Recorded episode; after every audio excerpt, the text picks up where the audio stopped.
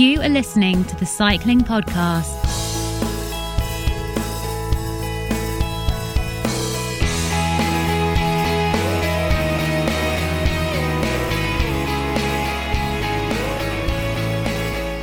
Hello, and joining you on the 20th of February. That is four days before those blessed 24 hours when we're given respite from arguably the most tedious social media meme in cycling, because it will, in fact, be zero days until Omloop. My name's Daniel Friebe, and I'm the host of this episode of the Cycling Podcast, in which we will try not to get irrationally wound up about such minor online annoyances and instead serenely look back on the last seven days in professional cycling with another eye on what's to come.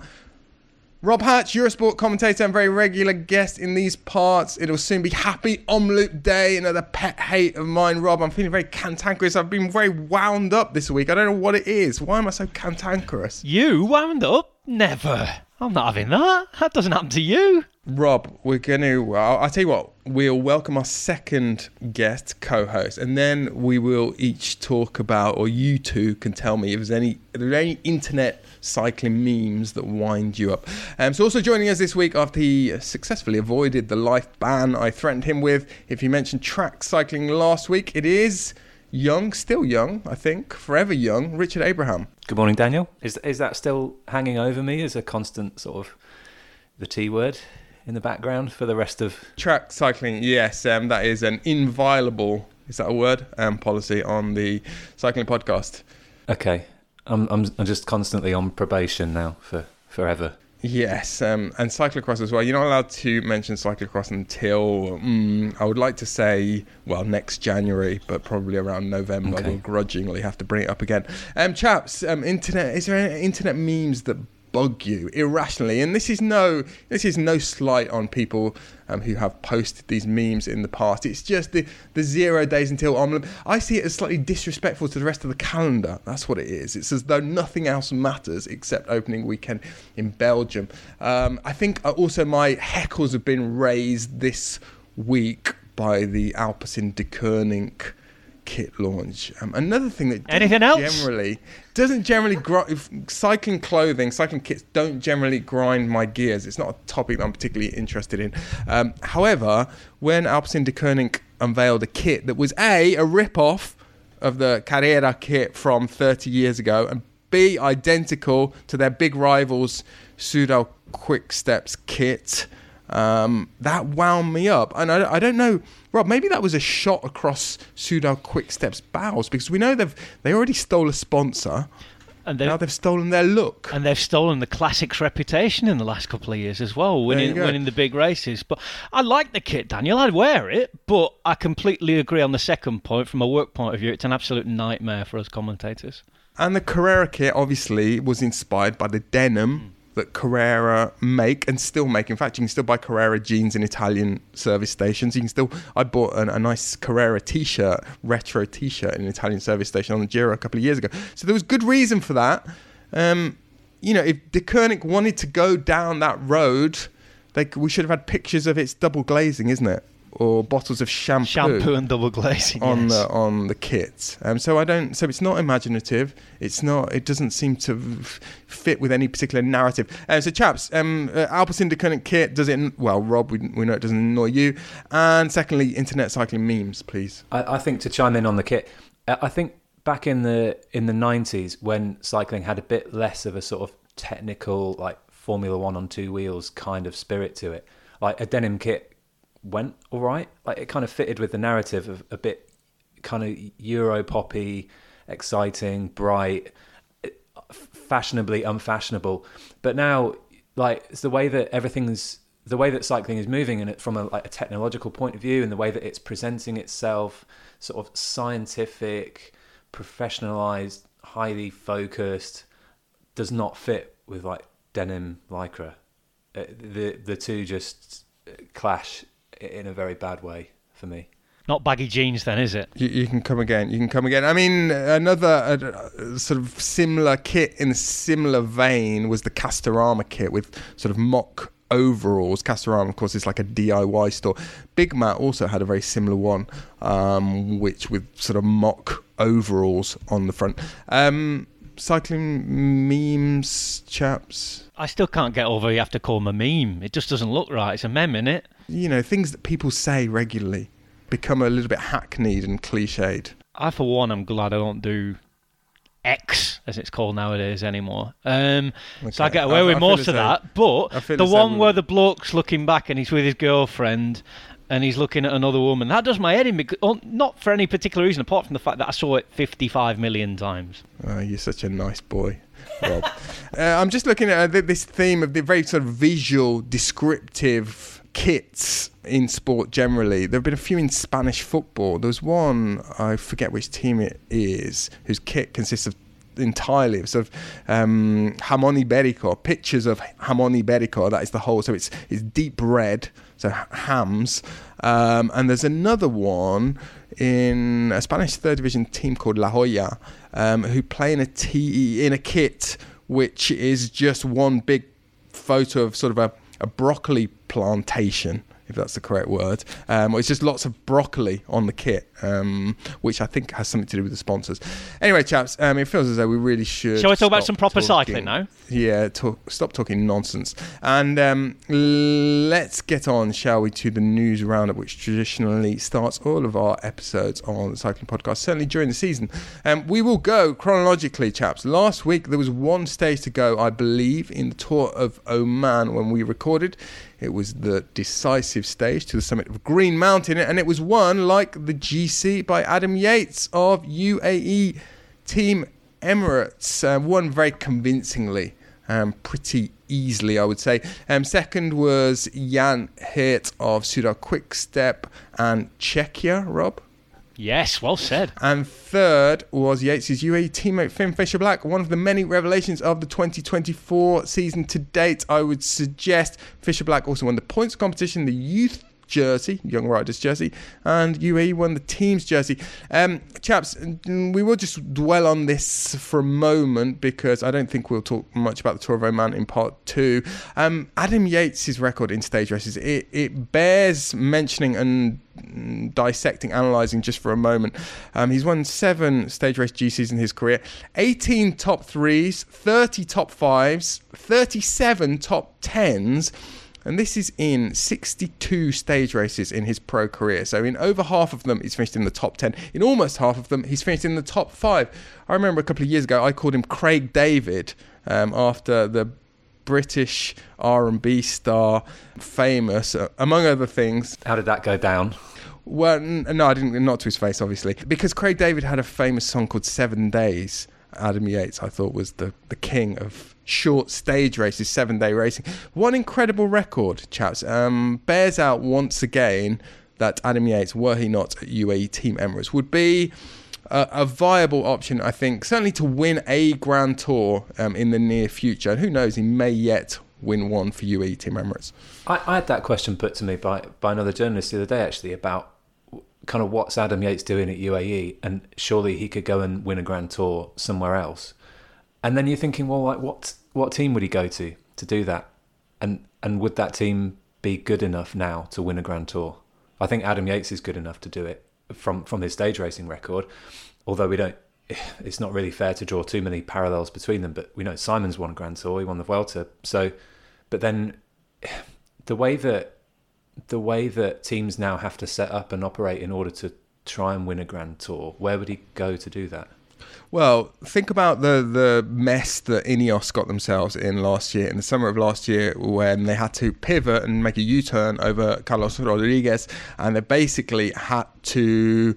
Well, he, he they've anointed him really. I suppose you could say Tom Pidcock as well, but they've anointed Rodriguez as the man most likely and the man they're currently in this period going to build their GC hopes around. Is Adam Yates uh, the one that got away because, of course, the previous year he'd done the Tour de France as one of three three leaders at the Tour de France, but he was sort of the lesser one, the least of the three. I remember the time trial in um, Copenhagen where he didn't get the same equipment. It was Thomas and remind me who would have been the other who would have been the the, the other leader? Was it Danny Martinez? And Yates, w- w- as I say, he, he was sort of, um, I'm not going to say the sort of bastard sibling um, of the three, but they didn't get completely behind him, and uh, I don't know. Did was he the big mistake that they made in terms of their sort of grand tour planning over the last two or three years? Um, it's possible, something to conjure with. I would say so. In fact, I was reading an article. I think it was in Rouleur over the winter, and he was he was being very diplomatic. You know, he's well mannered well mannered bloke, and he, you know, he didn't want to come out swinging and criticise. But there are enough hints in what he said to say that he did leave Ineos and he feels more valued valued where he is now at UAE. He did say that there was there's now less politics involved in, in what people want to race for. They're they're all allowed to say they would like to race for what they whether they get given that's another thing. But the team takes into account what the riders want to do at UAE, and it seems to have pretty much everybody fairly happy at the minute, doesn't it? I mean, it'd be interesting to see what happens at the tour this year with all the superstars going. But then again, uh, you know, Tadej Pogacar is so good that if he's on the money, none of them are really going to turn around and argue and say, oh, "Hang on a minute, I deserve to be the leader instead of him," are they? Um, but I think I Yates think has never he's never had a go at the Giro, and the Giro is the one that looks on paper to be best suited to him because as the years have have passed, he's become more and more of a pure climber, I would say, or, or recognised, got the recognition he he deserves as a pure climber, and um, well, that is the climbers Grand Tour par excellence. Certainly, it was until um, this year when it's been watered down slightly, maybe maybe um, to find favour with Pogacar. Um, chaps, should we move on um, again? Proceeding in chronological order, I think last week we were one stage into the Volta Algarve. Gerben Thijssen having triumphed on day one. The following day, um, Danny Martinez won on the Alto da Foya. Martinez, who I think I said to Rob Hatch in a text that day, can look like Lance Armstrong one day and Louis Armstrong the next. Unfortunately, quite incon- he has been quite inconsistent. Um, he's when he's good, he's outstanding, and we saw that last week. Following day, Wout van Aert took his first road win of the season to be followed by his countryman Remco Evenepoel winning the TT ahead of an outstanding Magnus Sheffield and Stefan Kung the following day. This gave Remco a lead of 47 seconds going into the last stage showdown atop the Alto do Malhao and he duly defended it though not without Van Aert and Ben Healy giving him and Soudal Quickstep a nervous half hour or so and not without Martinez again out sprinting Remco for his second stage win. Chaps, we're going to talk a lot more about that race in part two, I believe. So we'll move on. Um, it's been a tradition for a while now for the Volta Algarve and the Ruta del Sol to run concomitantly at the same time. That was due to be the case this year as well, Rob. But what happened? Well, well, go on, Rob. There, tell us. There's a, I, I think a lot of people we've been reading the news all over Europe know there's a lot of protests going on in the agricultural sector right now. The, we saw it in France in stage racing. It's come to Spain in the last two weeks. There have been big protests on the Spanish mainland in Catalonia mainly, parts of the Basque country, and then down south in Andalusia. And in Andalusia, there was also um, a very tragic incident actually in which a couple of police officers were killed in um, a drugs bust. Um, on a boat down near Cadiz. This didn't really get in the news, but it, it made part of the decision that was then made about the Andalusia, it made a lot of sense because there were basically not enough Guardia Civils, not enough police officers to, to keep the route safe, uh, unfortunately. And, and it meant that aside from a five kilometre time trial, we had no racing in Andalusia. It was a, a real disappointment for the organisers. And the organiser was visibly upset when he was given the announcement. And, you know, they're one of the few independent organisers left on. And I really, fe- I really felt for them. Yeah, the organizer Joaquin Cuevas, um, they they've already had to sort of save the race once. Uh, about ten years ago, the race was in a, a, pretty bad way, as a lot of small small stage races in Spain, and they tried various things, crowd funding. They really sh- they really shook up the route. If you go back and look at results from the uh, Ruta del Sol from 20, 30 years ago, this was a sprinters race. I remember one year when I think Alessandro Petacchi, the Italian sprinter, won almost every stage, and they made it exciting, didn't they? They I think they reduced it to four days initially, and they introduced a lot of mountains and uh, Andalusia is very mountainous and there's some fantastic climbs there and they used them and it saw some great duels between Chris Froome, Contador and there was a good field this year as well and well we just hope we just hope that that race is on the calendar again next year because they will have taken a big hit, Mm. won't they? Yeah, and there was real disappointment for Carlos Rodriguez as well because the first stage was due to start from his hometown of Almuñécar. So I felt for him and Luis Angel Mate racing his final. Andalusia. Lynx. The Links. The links. He'll be at the Welter forward- at least, though. He will be at the Vuelta. We look forward to seeing him at the Vuelta. Um, actually, Rob, I didn't include that in the news roundup, but I think that did occur after we recorded last week that the Vuelta announced the two wild cards for this year's race, and they are Euskaltel, Euskadi, and Kern Pharma. Kern Pharma. So the other two, the two Spanish Pro Conti teams that were invited last year, Burgos BH, and the other one is Caja Rural. They miss out this year. So the World Tour organisers, that's kind of been the way of things, hasn't it, for a few years now? They've sort of rotated. It has, but Burgos have been on a good run, I think. Uh, and and again, it probably has something to do with the fact that the Burgos has sponsored parts of the Vuelta and they've had sort of Gran Salida there and things like that. But Burgos has been on a, a five or six year run, so it's probably time for them to sit on the bench for one. Happily, one other stage race did finish in Spain at the weekend. It was the Women's Setmana Ciclista de la Comunidad Valenciana.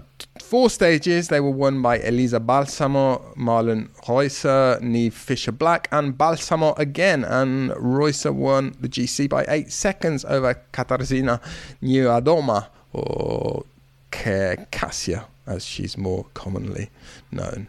Um, I, have no, I've detected, Rob, I've noticed uh, an increasing trend to give her her full name, a proper name, Katarzyna, not Kasia. Is that correct? Recently. Ah, Yeah, I believe so. Katarzyna Um, Yeah, to complete the roundup as far as results are concerned, we go to the south of France, the Var department specifically. There we saw the premiere of a new race, the Var Classic, finishing atop Mont Faron.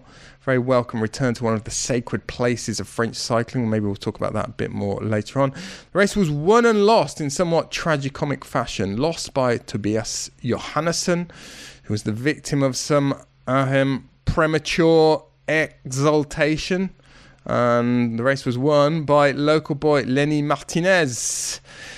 That race, that one day race, was followed in the same part of France by the Tour des Alpes Maritimes, where day one belonged to Ethan Vernon of Israel Premier Tech, and day two, and indeed the general classification, to Benoit Cosnefroy of Decathlon AG2R La Mondiale. Uh, Aurélien Paret-Peintre was very instrumental in that victory for Cosnefroy, but so too was our own Larry Warbasse, who, of course, featured on the podcast last week. Um, some flowers for Larry, chaps. He did a sterling job pulling on that last day. Again, we will talk more, I think, about that race a bit later on. Um, two stage races that have started but not yet finished. I will just also mention the UAE Tour, where Tim Merlier won stage one, and the Tour of Rwanda, which we discussed in some detail last week, where Soudal Quick-Step's development team won the opening stage team time trial, and Itamar Einhorn of Israel Premier Tech, a sprinter, took stage one. I was slightly confused by that because William Junior Lecerf, the climbing sensation, all 52 kilos of him, was second in that stage behind Itamar Einhorn. I'm not, I'm not exactly sure how that played out, um, but it strikes me as bizarre that he would be sprinting.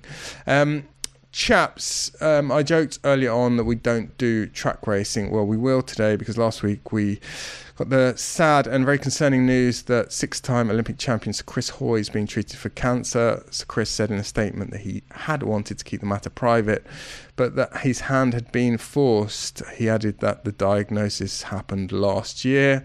He's currently receiving treatment, including chemotherapy, but he is feeling fine, continuing to work, and looking forward to the Paris Olympics in July. Now, um, we don't usually talk about track racing um, as already established chaps but um, so chris is someone that i think we've all had some contact with over the years. I don't know him well. He was a very good friend and well colleague because they worked together of our late great founder leader richard moore. Richard was um, the well, he collaborated with Chris on his um, autobiography, both born in Edinburgh, of course, and um, well, they were, they are, well, were mutually very, very fond of each other, and of course, we wish Chris and his family all the very best over the coming weeks and months. Rob, you've worked with Chris as well on some track races.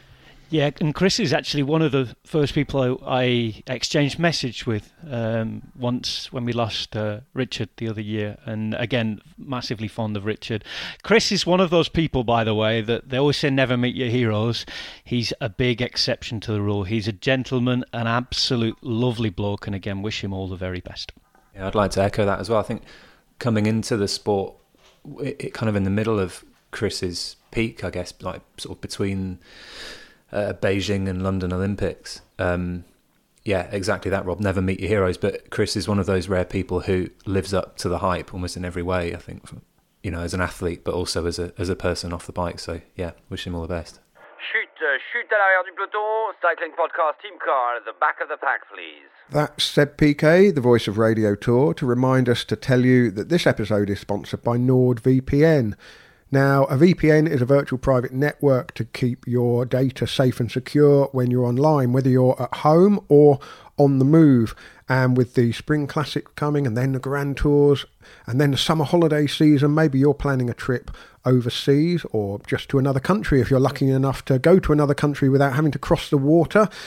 Either way, you might be planning to take your laptop or tablet, and you'll almost certainly be taking your phone and browsing the internet when you're away. And a VPN, NordVPN specifically, is the way to keep all of your data safe and secure when you're online and on the move. And the other reason to invest in NordVPN is that when you're on holiday, or you're just in another country, uh, you won't lose access to all of your favourite streaming services because you can just use NordVPN to select a server in your home country and you'll enjoy an uninterrupted access to your regular streaming services. So, those are two of the key advantages for NordVPN. And if you are a cycling podcast listener, which obviously you are because you're listening to me now, go to nordvpn.com slash TCP and you can get a great deal a really big discount with NordVPN, an exclusive deal at nordvpn.com slash TCP. It's also risk-free with Nord's 30-day money-back guarantee. There's also a link in the show notes, the episode description, so you can find that link really easily. But it's nordvpn.com slash TCP. Now back to Daniel and the rest of the podcast. Well, chaps, we've completed the news roundup. We've Got some of the angst out of our system, out of my system this week. Um, we sort of scratched the meme itch, the Omloop itch that we'll return to talk about Omloop later in the episode. We're going to lock into review mode though in this second part, and we're going to focus particularly on the race that I think you were commentating on last week, Rob, the Volta ao Algarve in the south of Portugal, of course. The result that everyone expected, uh, Remco Evenepoel winning for the third time. He's won that race. He's become a real specialist in that race. Um, chaps, Remco now has 53 wins in his young young career. Um, I mentioned that because we did get a letter a couple of weeks ago. We talked about Marco Pantani and of course, last week, the 14th of February, it was the 20th anniversary of Marco Pantani's death. Now, sometimes we're guilty of assuming that everyone's been following the sport for as long as we have, and everyone is very familiar with riders' palmarès. That's not always the case. Um, we did get a letter from a listener, Addy Nell, who well, said that he would have liked to know more about Pantani's actual achievements. And just thinking about that number of Remco's 53 wins. Now, Marco Pantani, who is a legend, one of the great legends of the sport, um, with whatever sort of caveats and asterisks you want to apply, but one of the great legends of Italian cycling, 26 wins in his career. So just under half um, Remco's win haul. Um, Pantani, I will just recap for Adi, recap some of his most notable achievements. Eight Tour stage wins, eight Giro stage wins. Of course, he won the Giro d'Italia in 1998. He won the Tour de France in 1998 as well. He was also third in the Tour de France twice and second in the Giro in 1994. So Pantani was very much someone who reserved his best performances for the biggest stages. Um, last week, I actually wrote a chapter for a collection of uh, uh, a collection of writing about Pantani um, in Italian, and I talked about the sort of disparity between Pantani's achievements and the size of his legacy and the adoration that he still inspires. And I sort of said, well, he maybe did 50 attacks that were televised live, and yet look at the size of his legacy.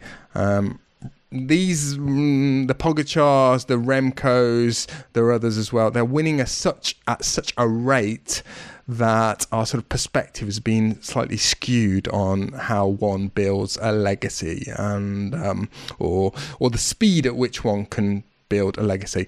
Anyway, that was a very long-winded um, intro, Rob, to you telling us about Remco's win in Portugal. And just to finish off that intro, they race a lot less as well now. So the strike rate is absolutely ridiculous, isn't it, when you consider wins?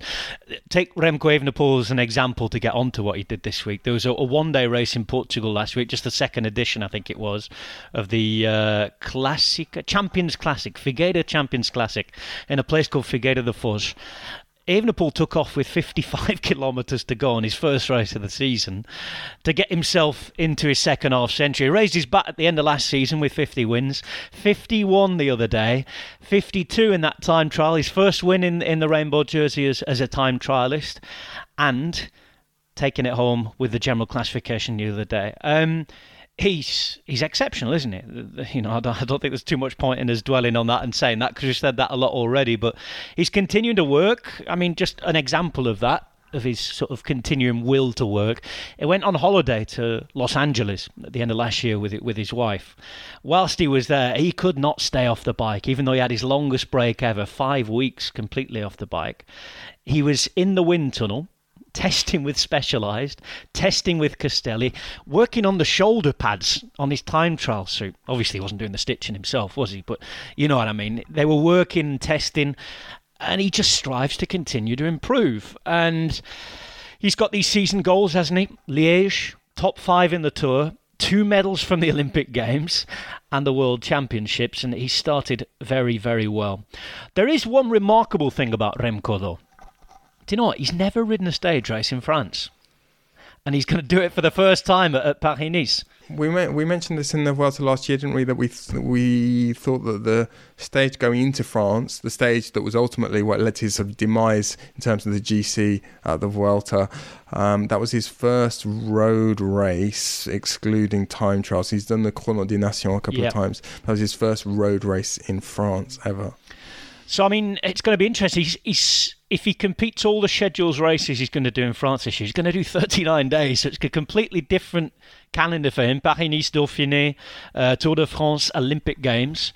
Um, again, a lot can go wrong, but it started perfectly well. And, and in the Algarve that you mentioned, he has a 100% record now. He's turned up three times. He's won it three times. I think he's taken four stages between those uh, different three races and those three overalls as well. He likes the Algarve and not for his holidays.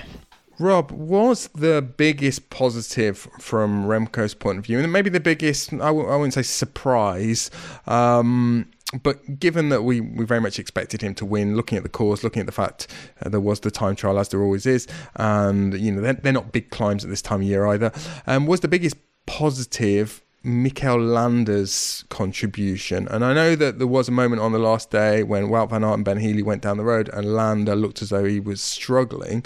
But broadly speaking, um, on the two days in the hills, Landa did make key contributions. Massive contributions off the bike as well, apparently, if uh, we believe everything that was said in and around the race. Landa was also playing road captain, bringing his experience, you know we know that we've been talking about Land more in the last few years and whether it's been working more often than not not working but he's been sort of going down gallantly and heroically in the act of trying to win big things. But before he's also played domestique in the earlier part of his career and he's been in grand winning tour teams. He knows what to do I think we forget that. Mm. I think we forget that he was mainly a domestique exactly yeah. the, the, the first part of his career. First for Fabio Aru in um, at Astana, and then of course for Chris Froome at Wh- Sky. Whether he wanted to be domestic for is another thing if we go back there, but he did it very well.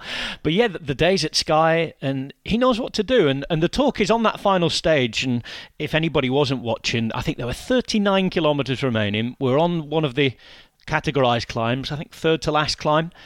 And Wout van Aert decided to take off. Ben Healy followed him. Wout van Aert was at 1 minute 18 in the general classification. Ben Healy at 1 minute 20. A lot of terrain still to go to pick up that time. 10 bonus seconds on the finish, so they needed a little bit more than a minute to steal the general classification on the final day. And there was a massive group of 20 strong riders up the road to Bridge 2. This was a serious move, but there was no panic. Landa got the troops organised, and it wasn't just Landa. Cattaneo was up in the break and doing a great job. He dropped back. He's getting stronger by the year, by the way sort of a Benjamin Button character, I think. Um, and then, you know, even people like Mr. Dependable Pieter Serry was just tapping away at the front, and they just did it so, so well. And Landa was pulling on the flat towards the end. Everybody hands to the pump, and in the end, it all got brought back together. Van Aert, brilliant for trying. Healy as well, didn't come off, and you know, a second place in the final sprint. He'll have been disappointed he didn't win. He said he was stuck in the big ring, but he won the overall, and I think that's a much better sign than what we've seen in the last few years because that has been the problem, hasn't it? We know that Remco Evenepoel's a superstar. We know he's gifted, but it's always been what about the team? Certainly this winter, with you know all that happened with the fusion, not fusion, takeover, not takeover, all of that sort of stuff. The question was, oh, can they cobble a team together? Yep, the Tour de France is a different thing, isn't it? A completely different beast, but the early signs are pretty good. I was quite surprised to hear when he um he, he went and recceed the TT course, didn't he, Remco, quite a few times. He did it two or three two or three laps of that course, which seems unusual for such an early season race. But you get the feeling that there's a that what Quick-Step are trying to do, as much as win races like the Tour of Algarve, but it, it's do a dry run for what it's going to take to go and attempt a Grand Tour and just kind of go through the process. I mean, I don't know whether were there any other riders doing that sort of preparation.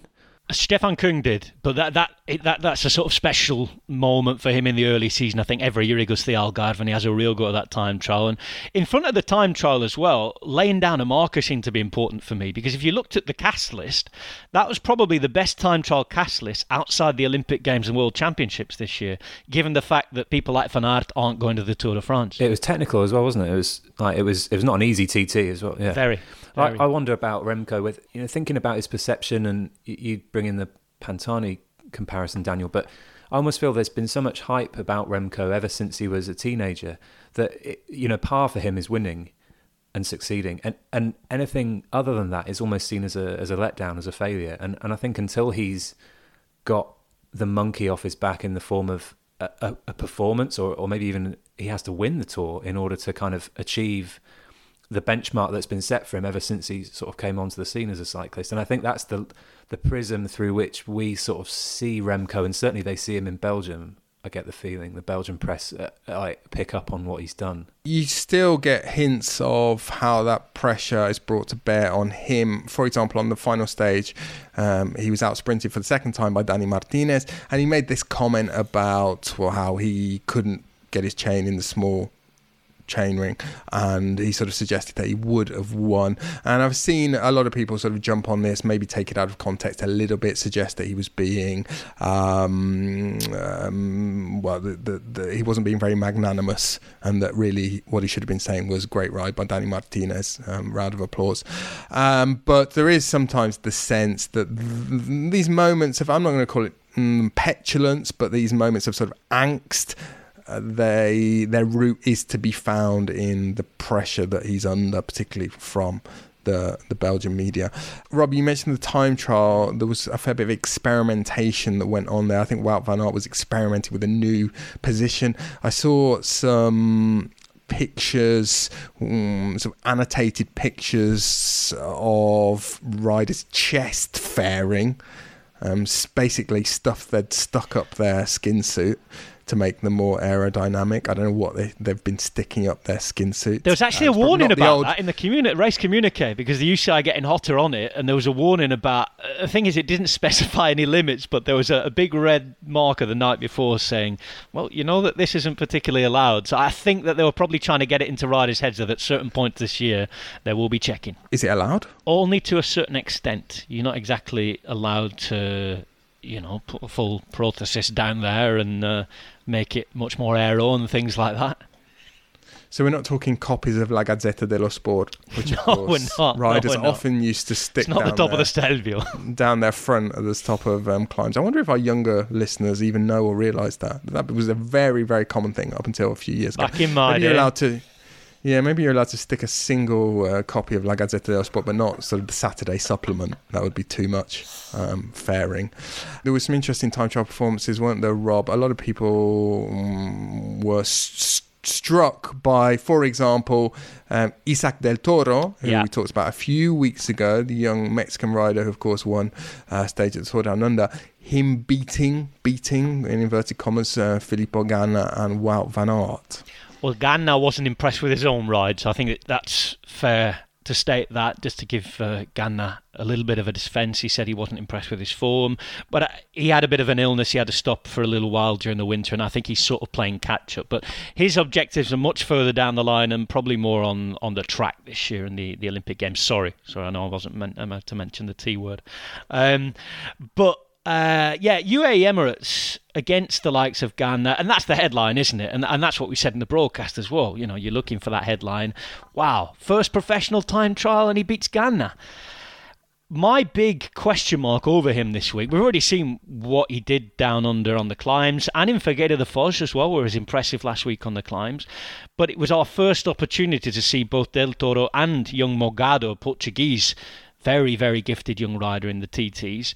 Morgado had a, a really good record in the under 23s in the time trials, but Del Toro, he just didn't do too many. It was an uphill one in, in Tour de l'Avenir, so you're always thinking, well, it's, it's a different beast, that's a different animal, different competition. But to turn up and finish in the top five, beat Filippo Ganna, I think this guy's the real deal, isn't he? And and he was only he was already at the GC, so he wasn't in the shake up to compete with Remco Evenepoel. But I think regardless of that, that will be big news this week for, for UAE Emirates, won't it? I think it will, Rob. And you mentioned Morgado there, the Portuguese rider. We, of course, we've seen over the last few years a few very talented young Portuguese riders emerge. Um, the main one, of course, being Joao Almeida. And we, we often forget about well, what a strong culture there is of cycling in Portugal. There were years, you know, I don't know, I think this was well reported, well documented at the time, but at the Tour de France, there used to be a competition or it was somehow recorded. Um, which riders got the most, or which rider got the most fan mail on the Tour de France? I don't know how you sent fan mail. I don't know whether you addressed a sort of an envelope to Christian Prudhomme saying please pass to this rider or the other rider. However, Rui Costa used to win this by an absolute landslide every year. Um, I think this this was the meme of the sort of noughties or or the, um, the the last ten years in the Tour de France that you would send fan mail to Rui Costa, and um, well, this got me thinking, chaps, just thinking about Morgado and thinking about him making his debut in the Volta. I think he's making his debut in the Volta Algarve, certainly as a professional UAE. Um, the Algarve, Volta Algarve, one of the two, one of two big stage races really in Portugal. The other one being the Volta Portugal. Um, this year it was the 40th anniversary of something tragic happening at the Volta Algarve. Um, that was the most famous, most successful Portuguese rider of all time, Joaquim Agostinho. Um, unfortunately, tragically dying at the 84 um, Volta Algarve. He was riding his swan song season with Sporting Club uh, Portugal and Sporting Lisbon. Most people um, know them as in football. Um, he took the yellow jersey on stage four, but uh, 350 meters from the finish line of stage five, he hit a stray dog. Now, the, f- the footage of this is online. You can find it. I'll post it actually on social media on X um, once this episode goes up and you can watch it. Um, he, he asks his teammate to, to help him up. He makes it to um, the finish line. He then made it back to the team hotel but started vomiting at the team hotel. whereupon the team took him to the Loulé hospital, the closest hospital, only to find the x ray machine wasn't working there. He was then taken to Faro Hospital, where they discovered there was no neurology department and there was no helicopter available, so he had to be driven to Lisbon. Um, which is about seven or eight hours away, I think, and he fell into a coma on his way, and he died 10 days later. And, well, again, the footage is online. If you see pictures from his funeral, it was a state funeral. It was a 70 kilometer procession from Lisbon to Silveira, his birthplace, um, about 70 kilometers away on the coast. And you can't even see the road surface. There are so many people on the road um, in the cortege. And Agostinho, well, he was a fascinating character chaps. He was sort of a Peter Sagan meets Thibaut Pinot meets Lenny from Mice and Men. Just this supernaturally strong, sort of um, brutish rider. Um, he looked at times on the bike. And he'd been discovered. He fought for three years with the Portuguese army in Angola and Mozambique during the Portuguese colonial war. And um, his captain during the war in Mozambique discovered him. He he was a bicycle messenger, and he used to carry these messages on a very heavy bike, and it, it was taking him two hours to ride 50 kilometres while it was taking his fellow officers five. Uh, he then went to ride a criterium in Brazil once he'd sort of been discovered, and there won a legendary French um, direct sportif called Jean de Gribaldy. Dis- discovered him again and offered him the chance to sort of pursue a professional career in Europe. And um, again, this sort of brutish strength, um, when he started racing in Europe, immediately started winning. Eddy Merckx once said that he was the only rider that really worried him. Um, he was a rider who hadn't obviously he hadn't sort of gone through the ranks and absorbed a lot of the sort of dogmas about how to race, how he would do unexpected things. Um, again, prodigiously powerful. He won four stages of the Tour de France. He was third overall twice. He finished in the top 10 of the Tour de France eight times. Perhaps most notably, though, chaps, and this is not a particularly well known story, but he was second in the Vuelta in 1974, um, and he finished just 11 seconds behind Jose Manuel Fuente. That Vuelta a España, I think, started on 23rd of April 1974, the Estado Novo dictatorship, um, a 40 year dictatorship in Portugal, had, well, it would finish two days into that Vuelta. Um, the car- what they call the Carnation Revolution. Revolution. Yeah. Revolution was was taking place in Portugal. So midway through, or at the start of that Vuelta, Portugal became a democracy again for the first time in 40 years. And Agostinho, well, he was riding fantastically well, and um, he went into the last stage, a time trial. Um, starting in San Sebastian and finishing in San Sebastian, 35 kilometers, with a genuine chance of winning the Vuelta a España. When um, Jose Manuel Fuente crossed the line, it looked as though Agostinho had taken the race lead and taken the Vuelta. And in fact, commentators at the time said Agostinho has won the Vuelta. However, shortly thereafter, the result was corrected, adjusted. Um, they said they'd got the timings wrong by about 15 seconds or so, and that Fuentes was, in fact, the winner of that Vuelta. Now, there are all sorts of conspiracy theories about this because, you know, it, the, the dictatorship in Spain was still in place, and it would be in place for another year. And it was said that um, the, the Spanish didn't want a Portuguese rider winning because they didn't like the idea of um, uh, of someone who had, had come from a country where this revolution had taken place to win. Um, another conspiracy theory has it that it wasn't in the last stage where Agostinho was cheated; he was robbed. There were sort of seconds added to his time throughout the race, a second here, a, sec- a second there. But um, I know there there are numerous journalists in Portugal who have tried to go back and locate the actual footage, do their own timings of that time trial in San Sebastian, in San Sebastian to establish the truth, and have been sort of unsuccessful, inconclusive in that. But it strikes me that this this should be the subject of a, of a detailed investigation. Um, as I said, Joaquim. Uh, Agostinho 40 years since his death in the Volta uh, Algarve. Um, in the year 2000, chaps, he was he was voted the fourth most important Portuguese sports person of the 20th century behind Eusebio, um, Carlos Lopes, and Rosa Mota, the marathon runner. Wow, that's incredible. And just to link to you were talking about Pantani right at the start. Every year in the Algarve, we see these sort of placards and signs everywhere Agostinho, Agostinho, Agostinho, and they were there on the final stage again on Sunday, which takes place not too far from from Loulé, the the scene of that that tragic arrival at the hospital a real character, certainly in the 70s chaps. And this got us thinking, didn't it? Well, first of all, uh, there's a link here with Tao Geoghegan Hart and his comeback to racing um, at the Volta Algarve. And um, Rob, just quickly tell us how he got on. Very, very well, in fact. He was climbing with the best on the first mountain stage and he was up there with the very best on the final mountain stage. And of course, he's had to work harder than probably most of us will ever realise, away from the gaze, the fans, the experts. We've seen the odd Insta post, haven't we? But he looked like he'd never been off the bike when he was climbing. The only issue was probably the time trial. To be honest, he may well have gone to the race knowing that his time trial wasn't up to scratch because I imagine again, no sports scientist or biomechanics expert here, but I imagine that's something that gets to work on once you're back in the bunch, and you know that requires separate work, doesn't it? I said that well, there's a link with Agostinho. There's a link with great characters of the sport. Um, Richard, because well, Tao was, well, he was posting on Instagram quite prolifically throughout the week in Portugal and prolifically and interestingly, very thoughtfully.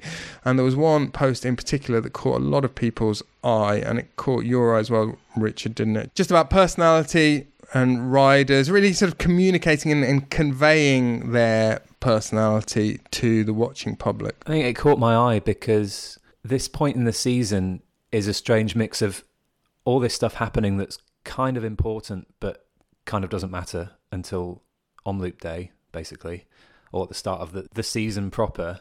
There's this sort of undercurrent, this background of the one cycling, the Saudi back reform, and uh, or game changer for cycling and what that might look like. And it's sort of been listening to what's happening in the, in the wider world about like uh, streaming platforms like Netflix getting much more interested in sport and live sport, um, and the success of Drive to Survive and what impact that's had on Formula One and so on. And so what Tao was saying was that the sport, in his opinion, was missing the sort of characters that it used to have. And it kind of got me thinking that that, in a way, was I I'd maybe failed to find perhaps in these early season races is a sort of the sort of characters that we might be looking for. Almost almost like a, a sort of uh, soap opera would be the wrong word, but you know that that's ultimately what people are looking for is sort of storytelling, isn't it? And, and a narrative and and characters that are, are quite they have those emotions and those storylines. Uh, they they wear them so obviously, and people can identify with them quite easily through the medium that they engage with. And, and I'm not sure cycling is doing a, a terrific job at that at the moment. I sort of found myself slightly agreeing with Tao, whether that's because you know cyclists are now hid behind helmets and glasses. I mean, that's not a new thing, but that that's been remarked upon before, hasn't it? Sort of over the last, compare it to like the Merckx era or Agostinho era, for example. You know, you could see who it was, and people were very distinctive. And I don't know what your your take is on this, Rob, but I find it increasingly hard to spot the difference between riders, and certainly from helicopter shots. Um, eh, that's that's just you know, kind of a, a, fact of what cycling is to watch now. What made me think about it was watching the Tour des Alpes Maritimes, the first stage of that. There was a rider out in the breakaway, and he clung on till about I don't know. Well, he almost got caught with sort of 5k to go, and then he went out again. And the collective might of, you know, the, the, the strong teams in that race, like, uh, well, Larry Larry Warbasse. I mean, Larry's Larry's unmistakable. they couldn't bring him back, but he had this he had well i described it to you earlier as a like a 1990s pantene advert hair perfectly set. I've got his picture in front of me. He looks magnificent. His beautiful. Brunette mane sort of chestnut head mane chestnut mane. And you, and you see him and you think okay well he's doing this thing on on the bike that okay is eye catching but it's not unique. It's not stand out but what makes him stand out is he's got this instantly distinctive hairstyle. That's all it is. But I immediately found myself sort of identifying with him and wanting him to do well. And I looked him up on Instagram, and then you find out a bit more about him and a bit more about his character. And he's got a dog, and he has this what looks like an amazing life in south of France. You know, he's a local boy. His hero is René Vietto, um, who's you know sort of a character. We don't have to delve into the whole history, but you know someone who's these myths and legends are written and retold about Vietto and his toes in formaldehyde in a bar in Marseille. Is that right, or something like that? You know, French French TV made a made a documentary about Rene Vietto in, uh, a few years ago, and they called him the the king of melancholy or something. I think it was the title, the Roi Mélancolique. And you know, that's I don't know whether we're going to be making documentaries about the current crop of cyclists, calling them king of melancholy. I don't. I, I don't know, and I'm not sure how you change it. It's not that you can just ask riders to be more characterful or show more character, but there's got to be some way. If we are going to change how the sport is run or how it operates, like, just bring a bit more of that back. I think would probably be a good place to start. Yeah, the the, the point on well the sort of ironically the point was made by Tao on social media as well, but I, I'm not sure. I think we all know that social media is really powerful and the riders and sports people and famous people can leverage their image. I don't mm, always think we've all figured out or they've all figured out how exactly to do that. And, and Tao's post last week were a good example of of a way in which he's sort of offering a keyhole view into his sort of psyche, into his thoughts, into his personality. And um, I've had a conversation with Tao about the contrast as well between um, sort of more fringe left field worlds, like, for example, a sort of discipline sport that I'm very interested in mountain running, trail running, and these kind of riders who are oh sorry these these protagonists who are real one man bands, um, don't have teams, they don't have any kind of apparatus around them um, besides perhaps a sponsor that gives them some trainers and asks them to you know maybe do a post every now and again. Tao and I have talked about yeah, he's got some good friends in that world. There's a, a Swiss trail runner called uh, Rémi Bonnet. Tao's talked about how much more relatable that world is. Maybe mm, also because often these trail runners and so on, they're competing in events that Joe Public can enter. Um, they're competing in sort of glorified kind of gran fondos of that world.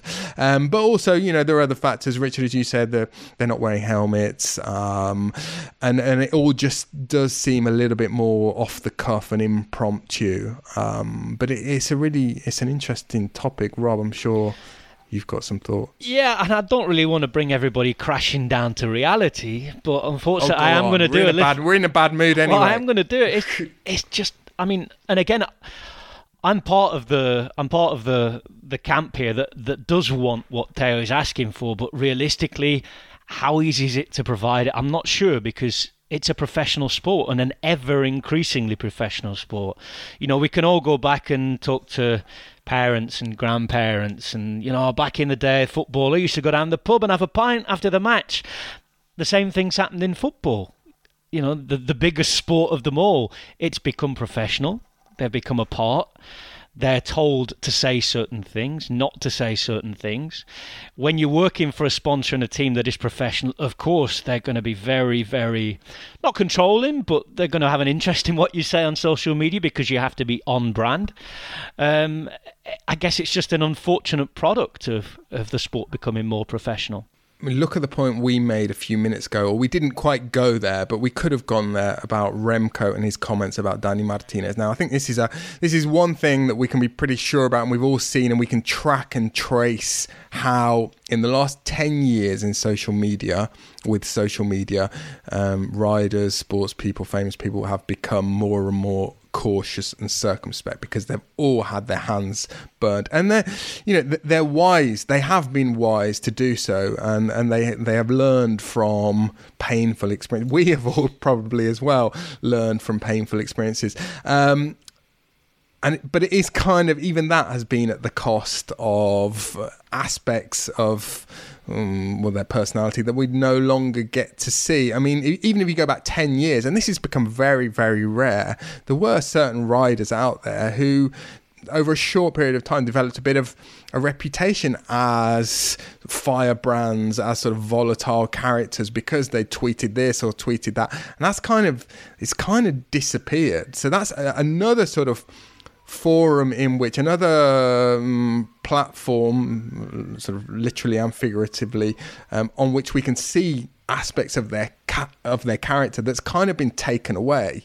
Um, so what we get now is just a very sterilized version. It's sterilized on the images that you know Eurosport broadcasts, Rob, and all the other broadcasters show us. It's sort of a 2D picture of racing with you know beautiful landscape and what uh, and and so on and so forth, and the interviews that I do after the finish and so on and so forth. And it's also in the bits that happen away from the race. It's also a bit sterile because again, you know, no one wants that that kind of angst and negativity in their life um, that comes with exposing yourself. I think it's kind of the media's fault in a way for that because it's it's increasingly rare, Agreed. and so you know it, you, you sort of give the press. I use that term quite loosely. I mean, not all press are the same, um, but you give them an inch and they'll they'll take a yard, and so quite often when a rider does show any glimpse of character there, then you know the media will interpret that in a way and cling on to that, and and and that becomes a characterization and almost a caricature of a rider. And actually, the, the truth is a lot more nuanced and, and also subject to change. And and I think that's been in the past. You know, you speak to some riders off the record and about about that, or maybe about sometimes their their backstory, or maybe an incident that they've that's happened or, or just something they've said and, and that becomes a bit of a stick to beat them with that they sort of worry about um, exposing too much of themselves because it will become their label. And I think that's that's definitely happened. But but it, it's sort of self-fulfilling because the less of it there is the more the media is going to latch onto anything any crumb that's there You're, absolutely right, and this is where the kind of clickbait media attention economy is so damaging, and it, and it winds me up actually when you know, and sometimes our colleagues or sometimes we're guilty of. Um, willingly ignoring the context they know and for example last week um, this was a sort of an innocuous example, but I mentioned and we sort of joked about it the comments from Eusebio Unzué about substitutes in Grand Tours. And I sort of explained what I thought probably the context was. I thought he was just sort of sitting down with um, some friendly journalists and kind of spinning his wheels and kind of just, you know, off the top of his head suggesting things.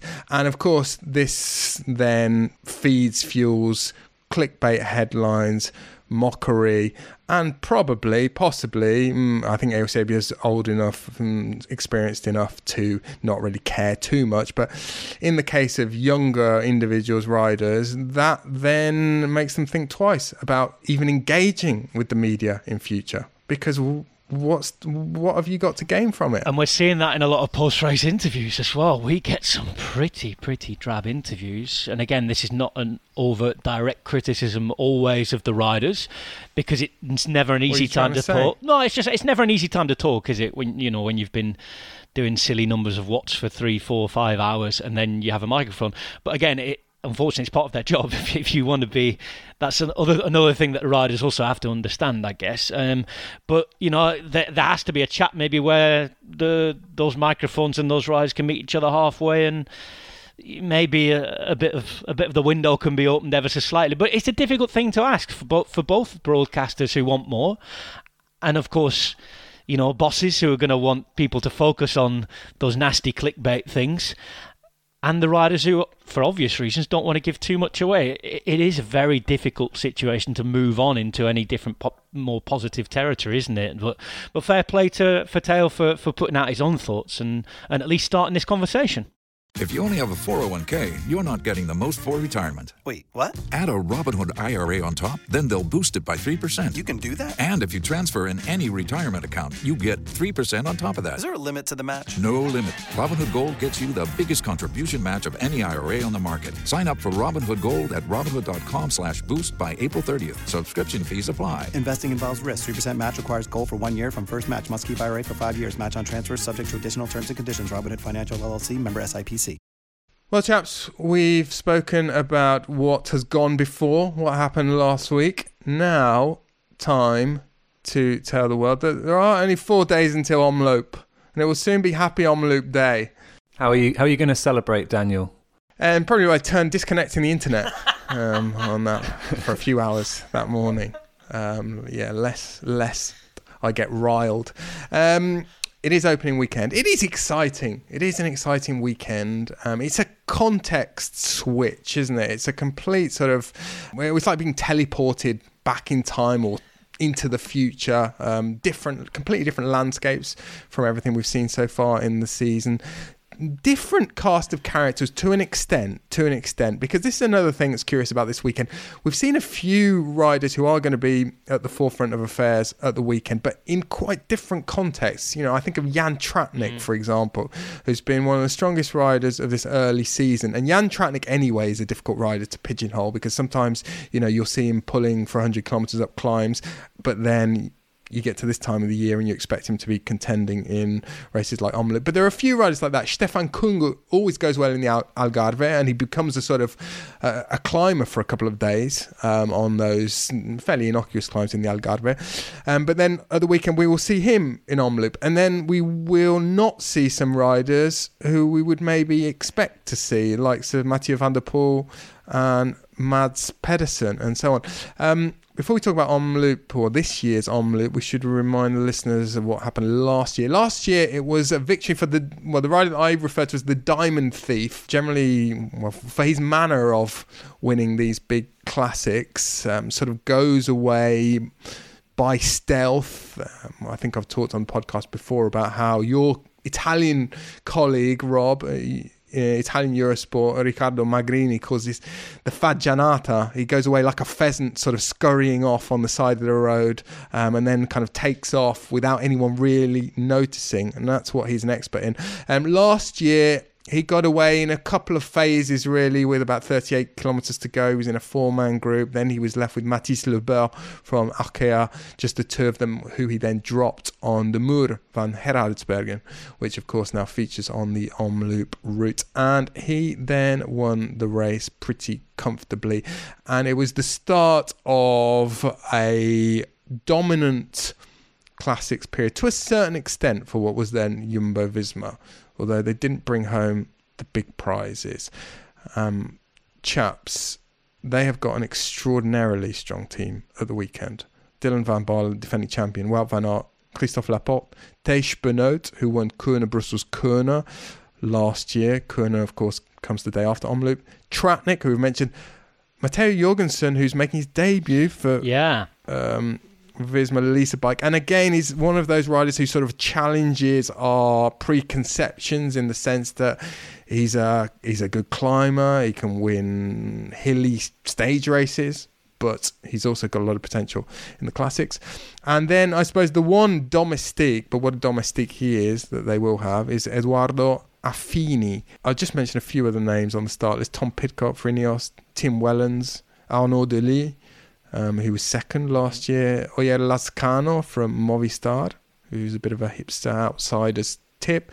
Uh, Biniam Kasper uh, Asgreen, uh, Stefan Küng, uh, Jonathan Milan, Jasper Stuyven, Ben Turner for Ineos, Alberto Bettiol, um, Julien Alaphilippe, Jasper Philipsen, Matej Mohoric, Ivan Cortina, Matteo Trentin, Alexander Kristoff, Florian Sénéchal, Gianni Moscon and Fred Wright, who we're going to hear from in a short while. Um, but Rob, you'll be on duty. It's, it is a mouth-watering prospect. It is. I'll be working for the host broadcaster this weekend, so uh, I think if you're listening in the United States, you might hear me, and you'll be stuck with me all day. I'm on my own this weekend, so apologies in advance to all you United States listeners.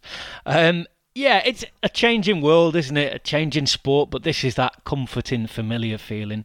The arrival of the Flemish spring and of course openings weekend as they call it over there. Um, all those names that become familiar again this time: the Haaghoek, the Leberg.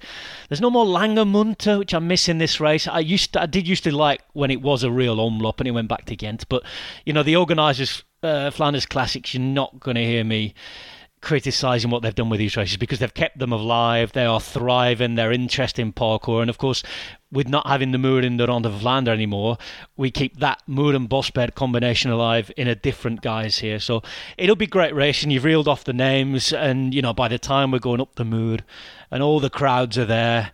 You know, the chapel comes out of his, uh, so the priest comes out of the little chapel to have the best seat in the house. The bells will be ringing, and, and you know, even Lionel will be saying, We've started now. Well, the race was first founded in, well, it was founded in 1945, and this extraordinary statistical quirk persists, survives, that no rider has ever won Omloop and also the the Ronde van Vlaanderen and the Tour of Flanders, which, um, you know, I'm not sure there are many In the same year, um, we should say, in the same year. in the same year, sorry, in the same year, sorry. Um, I'm not sure. A lot of these curses, purported, reported curses in cycling, have been sort of debunked now. Um, the curse of the rainbow jersey doesn't really stand up. There are smaller ones, less well-known ones, like the curse of the GP La, La Marseillaise in France. Whoever wins uh, La Marseillaise is going to have a rotten season. That's kind of quite a newfangled one as well, which um, was sort of talked up for a few years. But this one, I would put it to you that it might actually be a curse. Um, because there's something in the history of the races as well. The Omloop was actually set up, it was founded as a to sort of rival the, the Ronde van Vlaanderen by a rival newspaper. Um, ironically, it's now called Het Nieuwsblad. Het Nieuwsblad used to run the Ronde van Vlaanderen, and Omloop was set up by Het Volk, which is another newspaper um, in Flanders. Um, chaps, I think I've described it before as well. I've drawn the parallel between this and the Masters, the US Masters Par 3 tournament, um, which takes place the day before the US Masters in golf. Never been won by the same player, and Omloop has never yielded the the victor of that year's Tour of Flanders. Why? Why? Timing. You've got to be good from Yes. end of February to the end of March. However, you know, and there's crashes, there's injuries, there's illness. It's that time of year. But again, if if something's there to be broken in in these days of less racing, more targeted focus racing, maybe this is something that that can be achieved. The bullseye can be hit finally by somebody like a Wout van Aert, maybe in the coming years with a, a different build-up.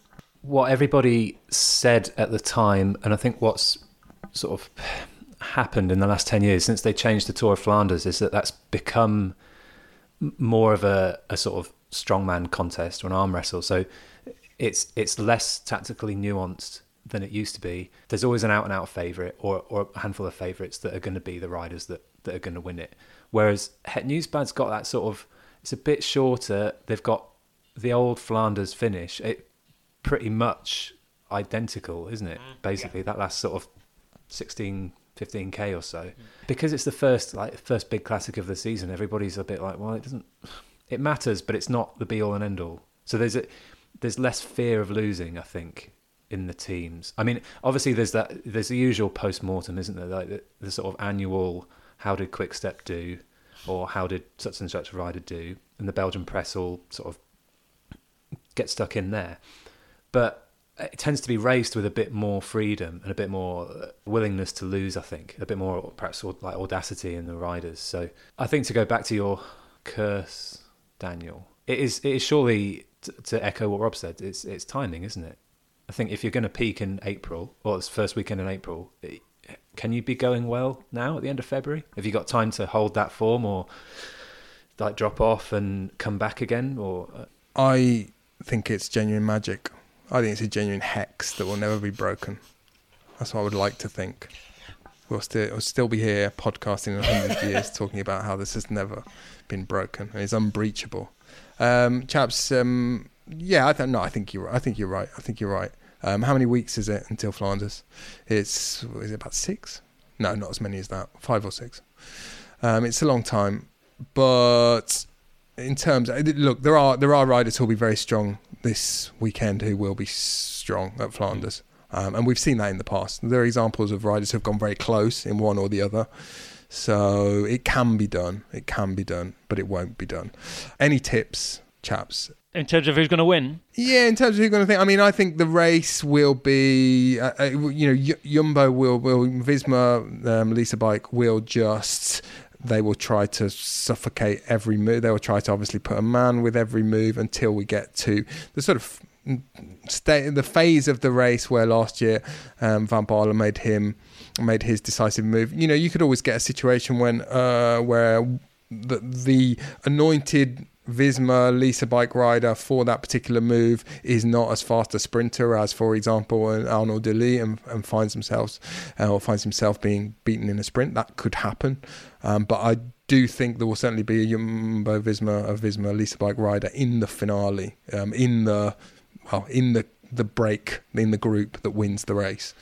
Um, will it be a group? Well, we'll see. Um, you know, what will the final selection look like? Uh, I tell you what, Lotto Dstny will be hoping that Arnaud De Lie's in it again. He was second last year. Do you know what? For a big Belgian team, talking about runs and hexes and curses, they have not won the Omloop Nieuwsblad since 2002. 22 years for Lotto Dstny without winning that race, I would say, is an absolutely enormous amount of time.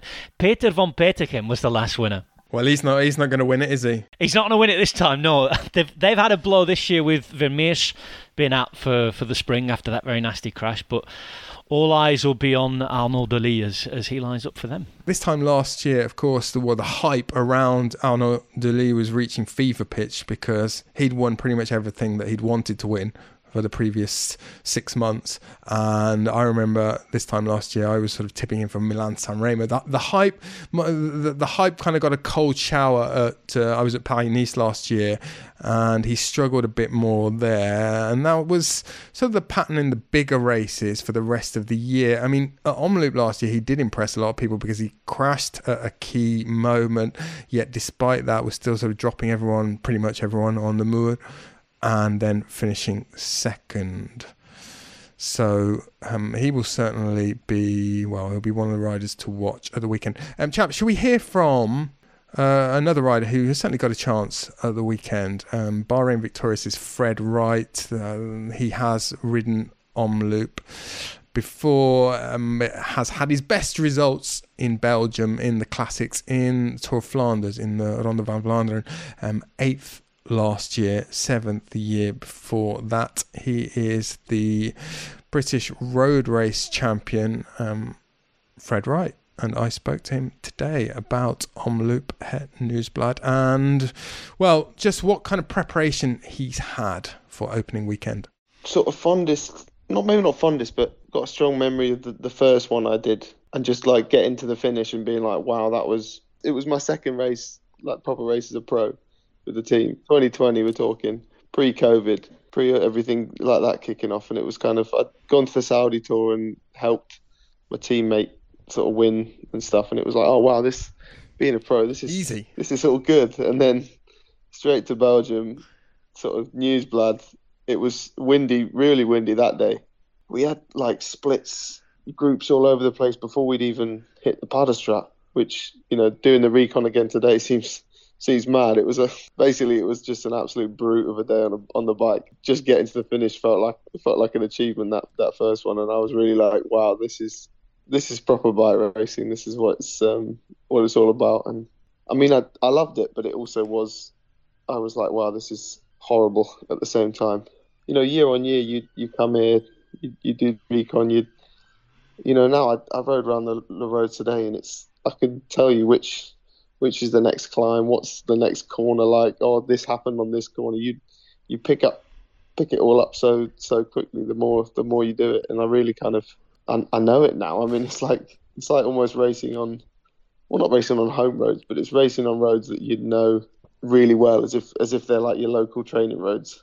And it's it's such a nice feeling, you know, when you when you ride on them. Like it kind of it's it's mad that you can be you know, not the most beautiful looking areas, but I kind of ride around the roads today just with a smile on my face, like, oh, we got the the Mur coming up. Oh, we're going down the Haaghoek or whatever. So with some nostalgia, you even know the names now. There are some riders get to the point where they know where they are, but they still are a bit sketchy as far as the names are concerned. Um, so is that the first time this year when you've gone where you've really felt you know it inside out? I, I think so. Yeah. I guess always at school I was, you know, I wasn't that great at writing, you know, writing pieces or or writing things down, but I'd, I'd always remembered silly facts and like I didn't find revising that that that difficult because I don't know I'd remember you know stupid facts from history or whatever, and I think that that maybe plays into my hands a little bit when it comes to learning these these roads because uh, yeah now I've got this a good sort of recollection of. I tell you what, there are is a, there's a section in in I think it's in Kuurne where you go over three climbs in a row that all begin with a K, and I can't tell which, Well- which the order is of those ones. Though You, you, know, wa- you've got the you- the Nocturberg, the Kruisberg. Oh, it's It's like usually if you don't know which one it is, it's always the Kruisberg in one of those races. It's always the Kruisberg. Yeah, yeah. Fred, Yeah. you've walked right into this because I was going to ask you to talk us through the climbs in the last 50 kilometres, but I'm going to turn it into a bit of a quiz now. So, Okay. what, what comes after Molenberg? Molenberg, then you you uh, a little bit crosser maybe on the top, and you, you come down, and then you go up, bit of a drag left down the Haaghoek again for the third time, Leberg, and then Berendries after that. And then three yeah. more, three more climbs after that. The next one after Berendries, I don't know. the name of. Elverenberg, Vossenhol, This one's just like suffer, you'll be all right kind of climb, and then it's the Mur, and then it's the and then Bosberg it's the Bosberg. Yeah. finish. Well, give us a rider's eye view of those phases of the race. You've already talked about the, the the sort of wind on top of the Molenberg. Talk us in from that point, sort of 40, 50 kilometres to go. Um, what will you be looking to do on Saturday? What will you, you be hoping is happening in the race? Well, really, it, it kind of all sets up like 70k to go. Like a lot of, we'll use up a few of our, you know, the more like helper riders getting into the right, this the right turn that basically everyone knows about.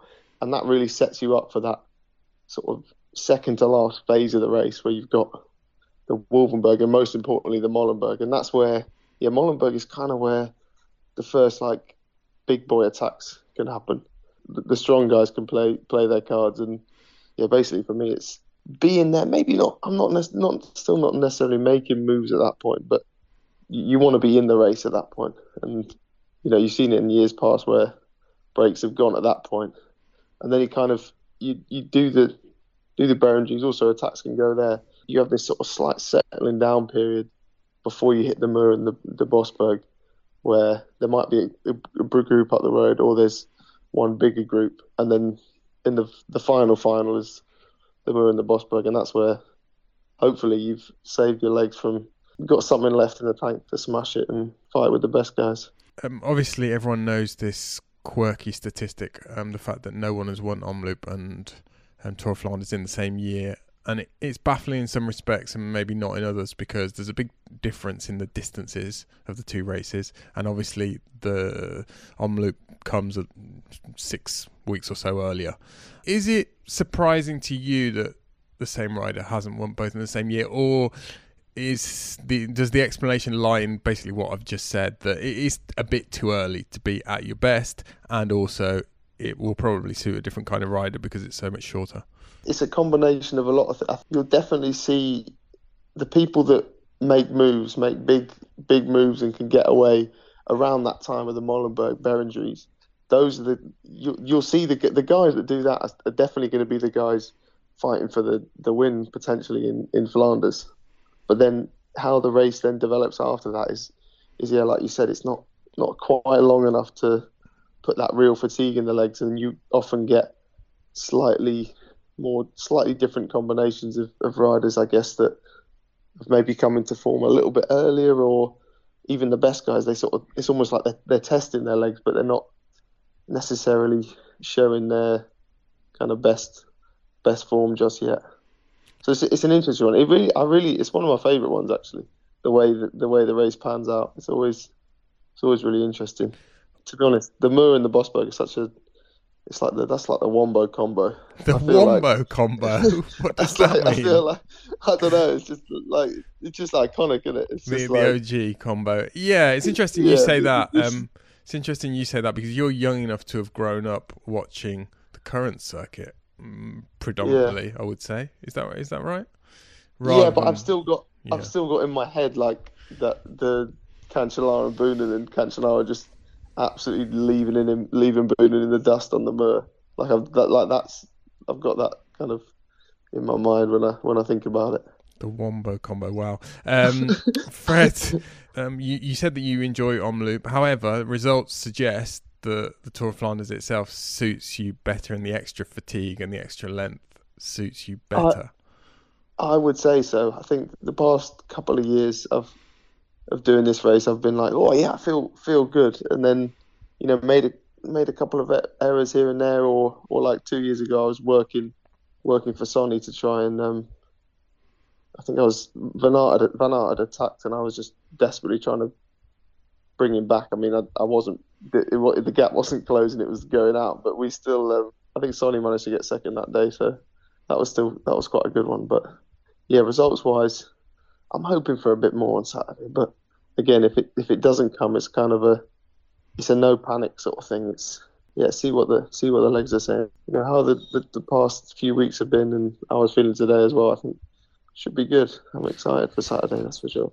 It's not your season debut. You rode, you rode in Saudi Arabia as well at the uh, Lula yeah. Tour. But um, Fred, we haven't spoken to you all, all winter. Just give us a, a, a, quick summary of well, how you think the winter went and where you spent it, and whether you did anything different this winter compared to other years.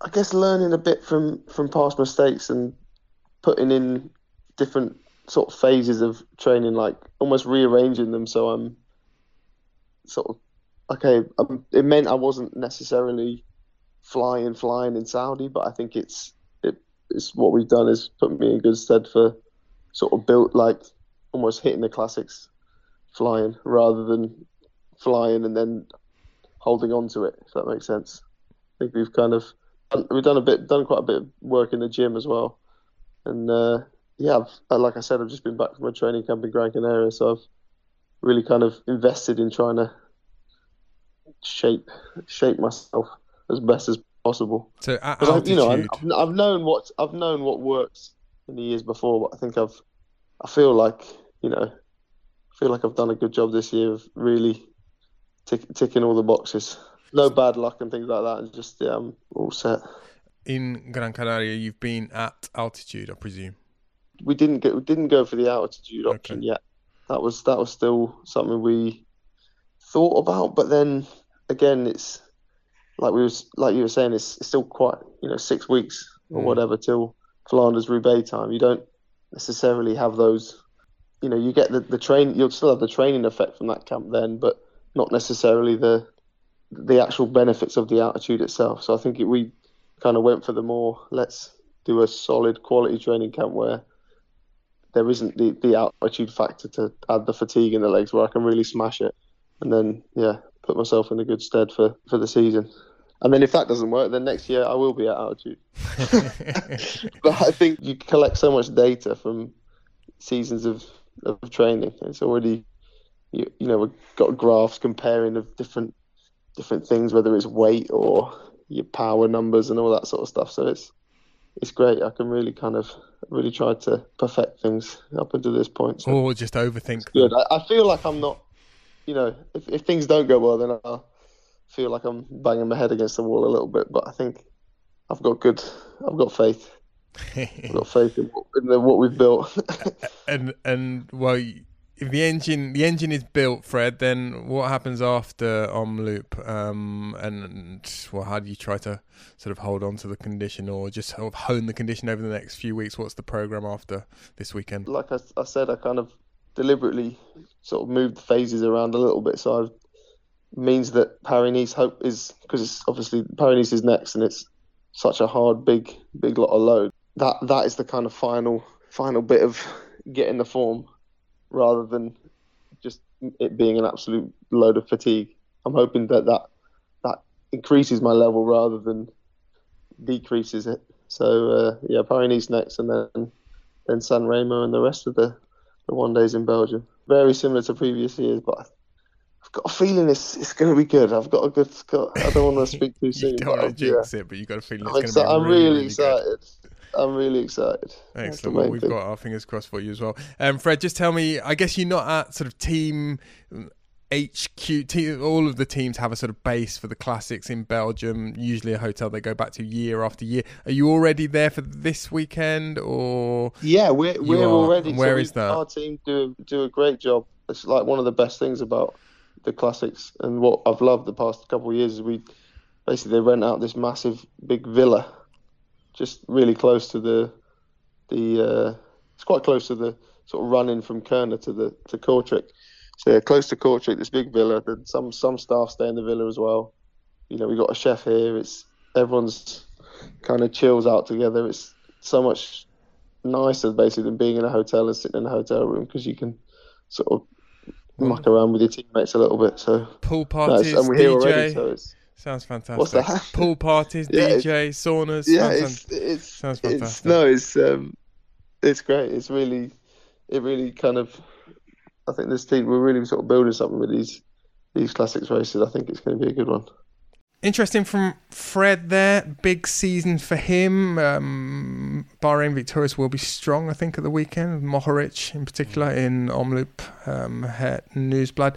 Um, Rob Kuurne the following day. Usually, mm, it finishes in a sprint. We say Not that. We say that it's been it, Yeah, it's been a lot more tactical in the last few years, and the difference for anybody who doesn't know the two races that well, um, you know, a lot of the you sort of build a crescendo with the climbs, don't you? In the Omloop at Nieuwsblad, and then you've got the final few kilometres on the flat.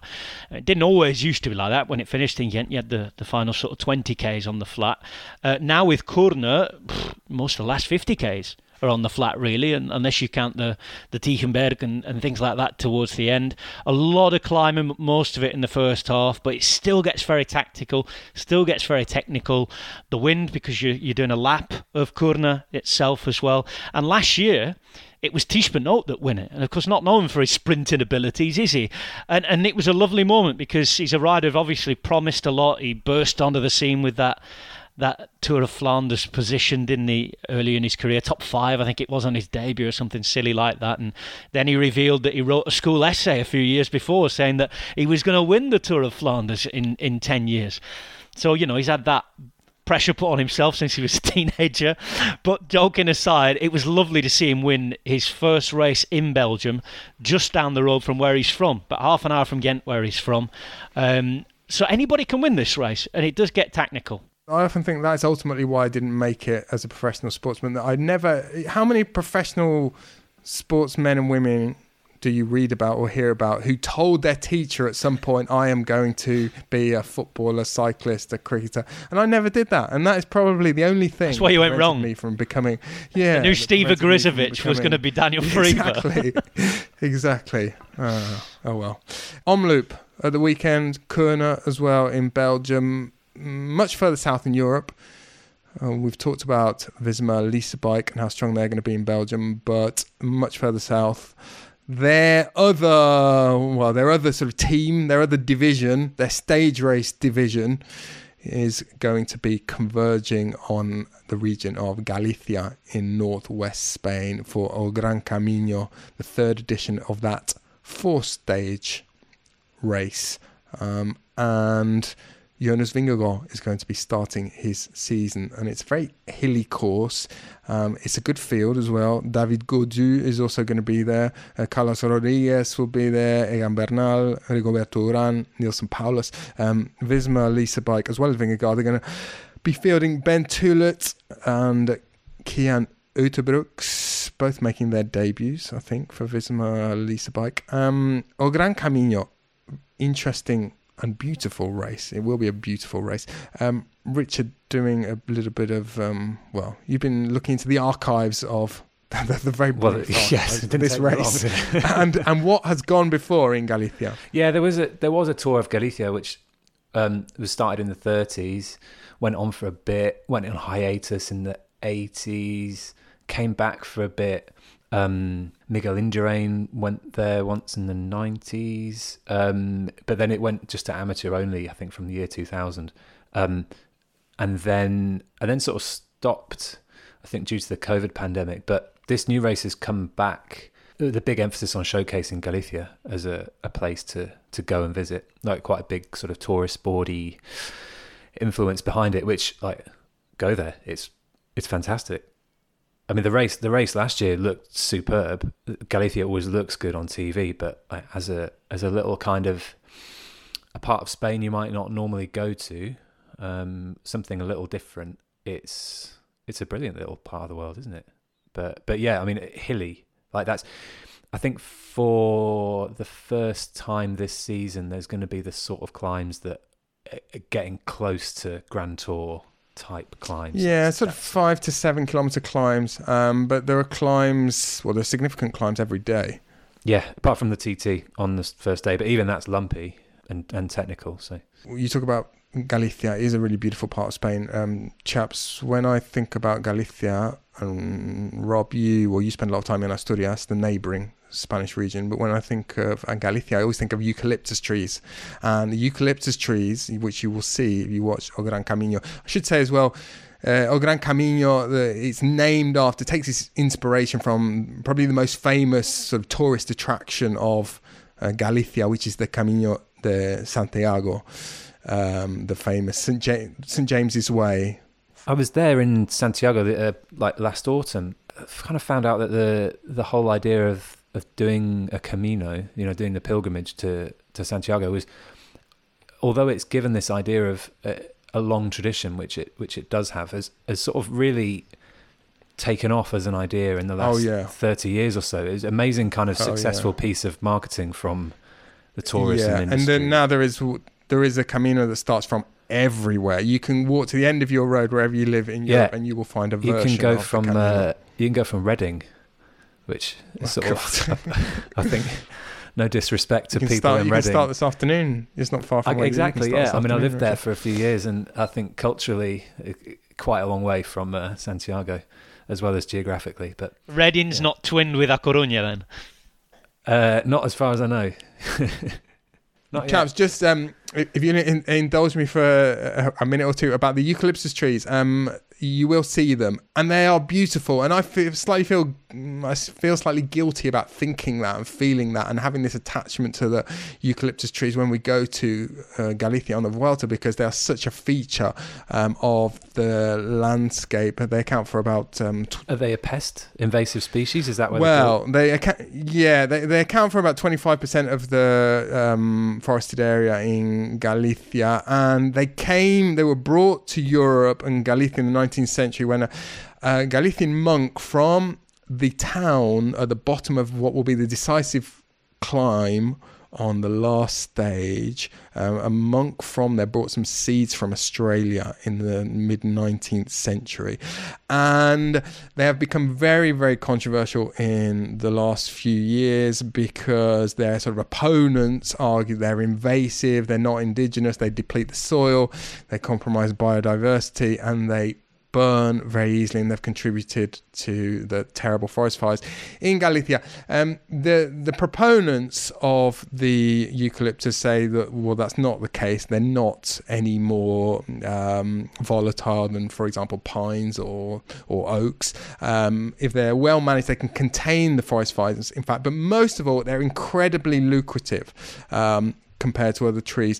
They yield about a thousand euros per hectare compared to, for example, 300 euros that yielded by a pine tree. They also are sort of mature and ready to start, well, um, to, to yield wood that can be used industrially after about 10 years, where it, as it takes multiple decades with pines and oaks and so on. So this is kind of this battle has raged over the last few years. I think there has now been a moratorium that uh, on um, planting eucalyptus in Galicia. Um, whether we see the landscape change significantly over the coming years will be interesting because Rob, I, you know, the issues like this they can often seem sort of far away and and irrelevant and not that sort of well visible when you go to a place, but when you go to Galicia, you cannot um, mistake or you cannot avoid the eucalyptus trees and um, and as I say, unfortunately, in my case, think they're rather beautiful and um, rather memorable. There's someone sat listening in the next room to where I am in Asturias who's going to be laughing now because the first time I came to see her here, I get off, I got out of the aeroplane, got to the airport, and I could not believe these trees. They, I'm like you, they look magnificent. I absolutely loved them, and I didn't know what they were. I thought it looked like something that should come from another continent. And the mm. story you tell there about the seeds coming from Australia, you know, sort of tallies with that. But they do have this sort of for you, for someone on continental Europe anyway, a sort of otherworldly look. Indeed, There's- well, look out, look out for Jonas Vingegaard, but mainly look out for the eucalyptus trees. And one more thing, look out for Carlos Canal, rider from Movistar, moved up to World Tour this year. The third stage starts from his hometown, which is right on the Portuguese border. It's a little town that's famous for its carnival. It's in the, the province of Ourense. Um, and it's famous for its carnival and for a figure who goes around the streets checking that everybody has their carnival attire on and participating properly in the festivities. I mention this because it's carnival time right now. And if you aren't dressed properly for carnival, tradition dictates that you're escorted to a closer spa to pay a fine. And a fine. Like the UCI help- commissaire of Carnival. Exactly. Instead of hmm. 200 Swiss francs, the fine, which helpfully for the pantalla, which is the name of the person who is the enforcer, is the price of a glass of wine. So I can only imagine that the person enforcing can only do so much enforcing before they're sort of found in the corner without the carnival attire on themselves.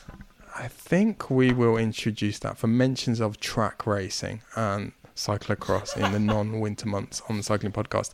Um, Charles, uh, well, it's been uh, it's been a, a wide-ranging discussion today. Eucalyptus trees, and what else did we get to? Craig David, um, all sorts of other things. Very entertaining indeed. So thank you for your company. Um, we'll be back next week. I think we've got Mitch Docker on the pod next week, and we're also in the next few days or in the next week, we're going to be telling friends of the cycling podcast what they've got in store as far as extra episodes, special benefits over the next few months. But um, in the meantime, enjoy your happy Omloop day, everyone. Please, please, on Monday, don't send me text saying only 364 days until Omloop. It's probably not quite that. There's also a, a, leap year this year, so that will complicate things. Anyway, Rob, it's been a pleasure. Thank you. Thank you very much. Ciao. And Richard, it's been a pleasure. Thank you very Thanks, much. Thanks, Daniel.